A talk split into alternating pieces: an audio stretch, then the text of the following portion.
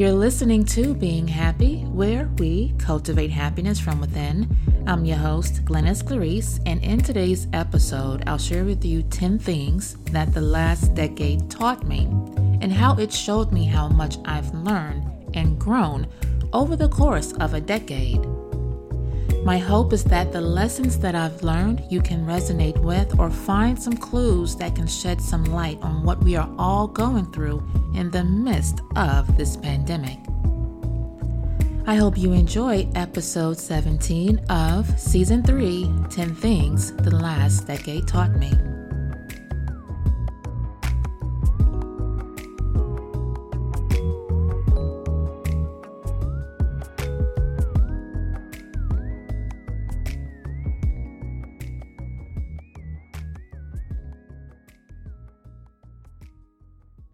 Hello, here we are, season three, episode 17 of the podcast. I hope that wherever you are under the sound of my voice that you all are happy, well, safe, and healthy. I have to say that the stay at home order has been a reflective period for many of us, and it has forced a lot of us to sit still and take a good long look at our lives and who we are where we are currently, where we would like to be, but come into next. Not only that, this season has shown many of us how far we've come compared to this time last year. Now, although this season is one that we would not have thought of in a million years, like mind blowing, right? We can only look forward to better days ahead and allow the years prior to 2020 be a teacher for us. Because if we really sit and think about it, those tools that we acquired as a result of the lessons that we've learned, we're using them now, today, in this season of stillness. So, as I share with you 10 things that I learned over the last decade, hopefully they are some of the same lessons that you've learned and you will see just how they are helping you through this season. The first lesson is that we are not alone. Looking back over the last decade, I can honestly say that I've had some good times, some trying times, some fun times, some sad times, some depressing times, some exciting times, some happy times, and some crazy times. But through the darkest moments that I lived through, I've learned that in this world where billions of people go about their daily lives, we are not alone in whatever emotion, situation, circumstance we experience. With every emotion or experience that we feel or go through, good or bad, there is someone who has lived through it or is in it simultaneously with us. Now, this person can be as close as your next door neighbor or someone clear on the other end of the earth. Expanding my pr- perspective of this, it helped me to fully understand how connected we all really are.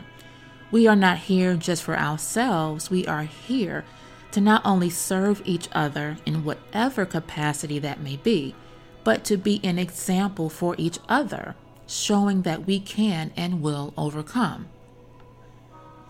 Each of us, we are a walking testimony, and believe it or not, we each have a responsibility to, in some way, share our journey so that others are not only liberated from weathering their own storm, but courageous enough to share their testimony with others, which will be a life preserver in pulling our brothers and sisters up from the trenches of despair.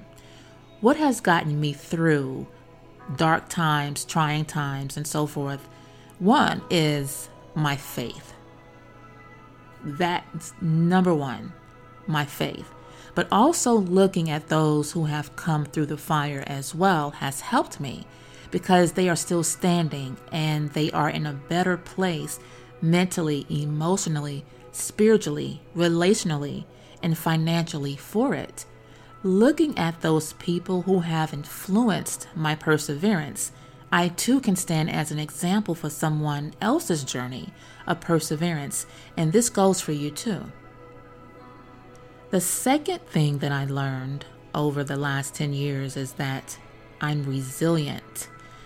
I knew I was resilient when my mother passed in 2011. Her transition prepared me for the blows that were to come in the years after she passed. Now, if you've never experienced a parent leaving this earth physically, it may be hard for you to grasp how that can knock the wind out of you, even when you know it's going to happen and you have time to prepare. It's just unexplainable, right? Now, how I got through that season of my life, it felt like I was floating and that could only be because of God, you know, God carrying me through that time in my life. When the numbness wore off, I realized that one, I was still standing. Two, I'm still in my right mind, thank God. Three, if I could get through that and survive, I can get through anything and bounce back. That experience gave me the tools needed to maneuver two life altering blows. Okay. I was laid off twice and was unemployed for like a year both times. And it's weird because it was like a year to the date of when I was unemployed until I found another job. Both times now. Both times. Now, if you can imagine how life altering losing a full income and benefits can be, to the point where you don't know how you manage to get up every day and send out resumes only to receive a thank you for your interest but email, it can really be tough. The last time I was laid off, I must have sent out over, and I'm not kidding, 150 resumes. Yes, 150, 150 and I'm not exaggerating here because I kept a tally every day I sent out resumes. And once I hit 100, at that point, I just stopped counting. I started to panic, even though I had money still and the support of my family. But the weight of it all was emotionally heavy.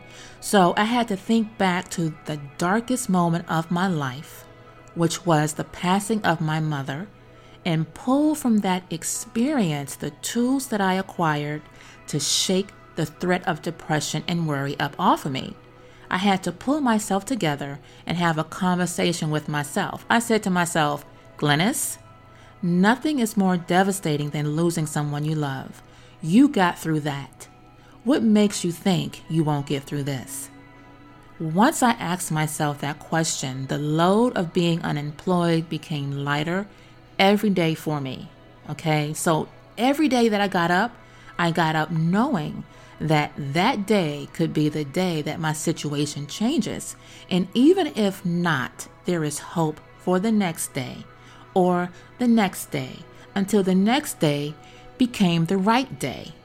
And eventually it happened. I bounced back in the midst of being unemployed.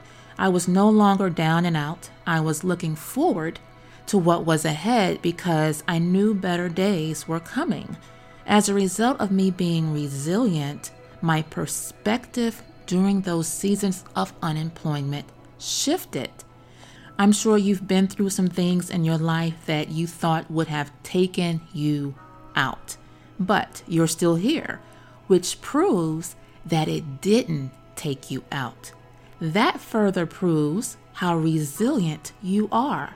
We are like palm trees. We may bend, but we will never fold.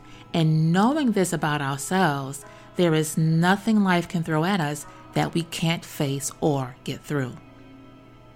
The third thing that I learned is that it's not always the other person. Learning this was eye opening because one of the things we oftentimes will have a hard time accepting is that we have some flaws. And while we may want to place a blame on someone else, sometimes it's not them, but you. And what you do with that realization is paramount in your growth and becoming better in all relationships, may they be personal or professional. When I saw things within myself that I needed to work on, I took some substantial time to unpack those bags to find the root so that I can heal that space in order for growth and elevation to take place. I did the dirty work in facing those shattered places within me. And to be quite honest, when you start to do your work, it's really quite liberating because you are discovering things about yourself that played a role in how you governed yourself in the past.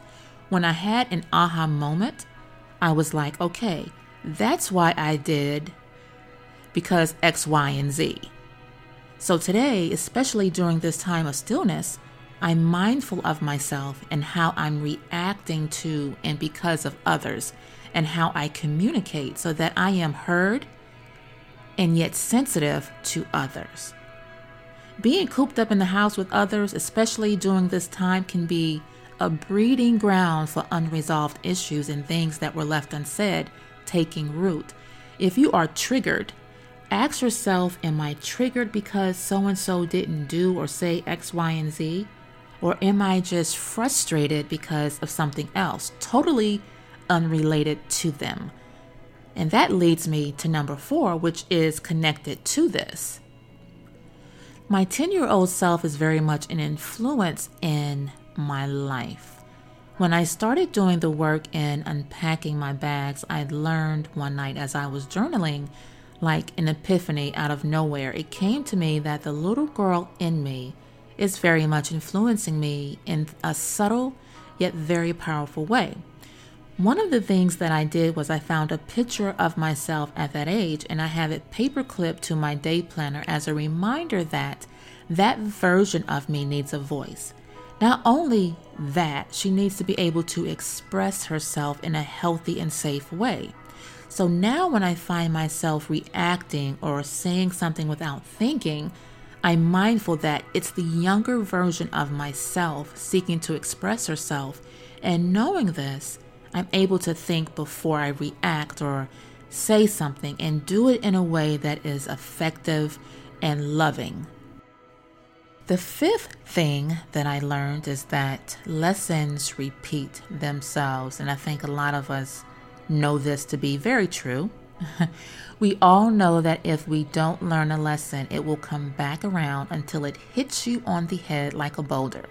And one of the biggest lessons that I've learned over the last decade, and I would say one that's become more evident in this year, is that no one is going to save you but you. And what I mean by save you is creating the life you dream of daily. You have to do the work. There is no way around not doing the work.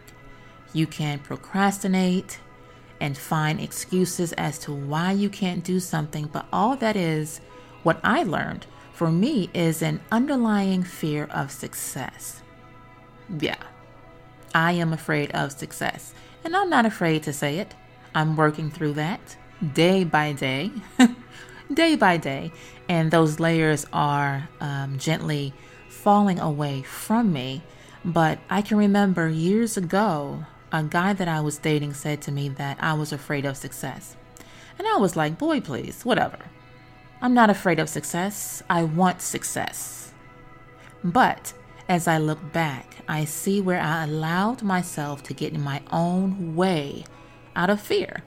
And that has been the biggest challenge for me in the last decade overcoming myself and stepping fully, and I mean fully, 10 toes, 10 toes, 10 toes, 10 toes down into my purpose.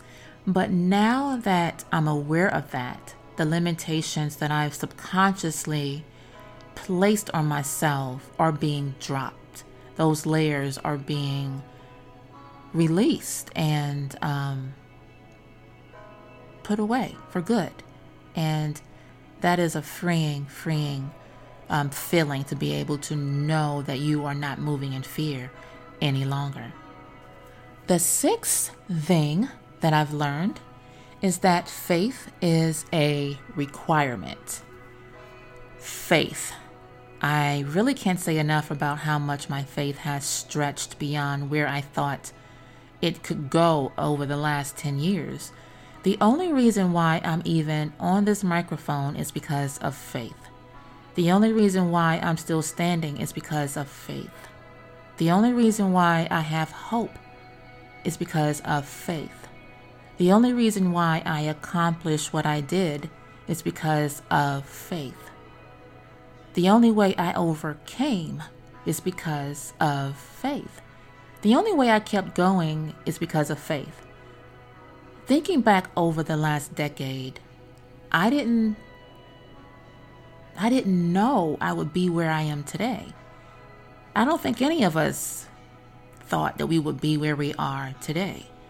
I wouldn't be mentally, emotionally, physically, or spiritually strong without faith.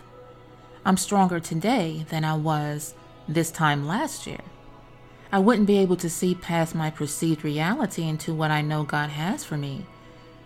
Faith for me in the last decade was an anchor, and it still is an anchor for when times are good, and even more so when times aren't. Faith was me trusting God to do exactly what He said He would do, and let me tell you, He did exactly what He said He would do in those last 10 years. He showed up when I needed him. He showed up when I didn't deserve it. And he showed up when everything was good. He was there and he was accessible to me because of my faith. Because of my faith, I was stretched the last 10 years. And I know this next decade, even in 2020, the way it looks now, I know by the power of my faith that the next decade is my harvest season, my elevation season, and growing pains, and the growing pains that I experienced as a result of my faith being stretched, prepared a net for me to catch every blessing and answer prayer, as well as provide me with the tools to endure any difficult season with grace and the full assurance that God got me. And the same goes for you too. No matter what today may look like, God got you. His hand is on you. So we just have to continue to walk by faith and not by sight because the way things look around us today, they're not going to look the same way this time next year. And we'll be able to look back at today next year and be like, wow, I got through that. And a big part of that is because of my faith. The seventh lesson that I learned um, is that boundaries are necessary. I had no idea how good setting boundaries could be for your mental and emotional well being until I started not only setting them, but enforcing them. I had to set boundaries with family members, friends, associates, in intimate relationships and coworkers. Boundaries for me drew a line in the sand and was a reminder of what I will not accept or tolerate. I had to have my own back because if I didn't, then who would? Setting boundaries informed those who I set them with that I will not dishonor or dismiss myself at the cost of your disrespect. I, listen, I will say that with the new year, 2020 and decade, setting boundaries will be a must. It has to be a must because if we look at, and if you set goals for yourself this year, and you look at what is required in order to not only achieve those goals, but to cultivate the life of your dreams, you need to take an assessment of who is in your life what they're adding to it, what they're taking away from it, and make a decision whether to keep them there or not. And if you find that you are having to set boundaries with the same people over and over again, then you might need to just take some time to really ask yourself, why are they in my life? And what benefit am I reaping as a result of them being in my life? There's no time for distractions. This is a harvest season that we're walking into. And I guarantee that once this pandemic levels out, once it just fades away, which I know it will be some time before it does, we will start to see things start to bloom. Every seed that you've planted within this season of stillness will start to bloom, manifest, take root. And the work that you put forth in this season, whether it's uh, mentally, emotionally, physically, professionally, relationally, you will start to see the harvest of that work that you put in.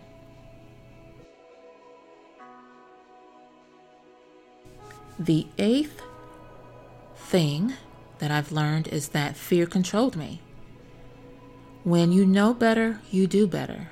Okay, and realizing that fear controlled my life to the point where it paralyzed me from taking a step one step towards the big aspirations I had set for myself, it was a hard pill for me to swallow. While I accomplished things, they weren't the things that required me to step outside of my comfort zone, if that makes any sense. Fear had me in a headlock and it did not let go. Fear showed up for me in the form of procrastination, doubt, overthinking, and talking myself out of things quite often. Fear was something that was deeply rooted subconsciously, and I had to do some work to find the root cause of why I, I, allowed fear to govern my life when it came to really stepping into my purpose. And the truth of the matter is, I was afraid of my own power and how owning it would change my life for the better. Fear of success is a very real thing, as I stated earlier. More than 15 years ago, like I said before, an ex told me that I was afraid of success. And I allowed those words to hold me back. It just took root.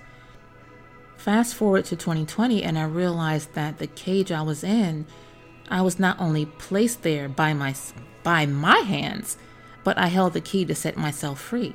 Fear was the, the big monster that was really just an illusion, not real, just fake. Yet it was feeding off of me being afraid to take the leap. The ninth lesson is that I am right where I need to be to learn what I need to learn. Nothing, and I repeat, nothing happens to us. Everything happens for us.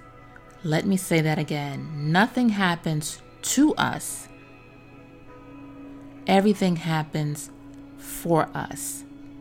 This concept didn't resonate with me until the latter part of the decade. I had to stop looking at myself as a victim of my circumstances and start accepting the lesson or lessons, lessons that it came to teach me. Doing that released me from unnecessary stress over how things were and it shed light on why the circumstance was there to begin with. When we are brave enough to face the truth, we are then empowered to turn what seems like the bad into something good. The tenth and final lesson that I learned is that patience is a virtue. If impatience was a person, it was definitely me. I wanted what I wanted when I wanted it. It and I could not figure out why I had to wait. As I've grown and matured, thank God, I came to realize that a delay does not mean a denial. And if what I wanted was in the will of God, then it will come to pass. I also realized that everything that I want is not what I need. Oftentimes, what we think we want is not God's best for us. And this goes for every and everything. Okay? So we have to see things from a different perspective and see with eyes of faith that we haven't seen the blessings to come. We haven't seen what God has been preparing and having us wait for. The wait is worth it. And also, with waiting, you must develop an unwavering sense of peace. I had to learn this And to be honest, I'm working on having that type of peace that surpasses all understanding. We have to be at peace with God, with ourselves, with our lives, in order to allow patience to have her way. Patience and peace go hand in hand.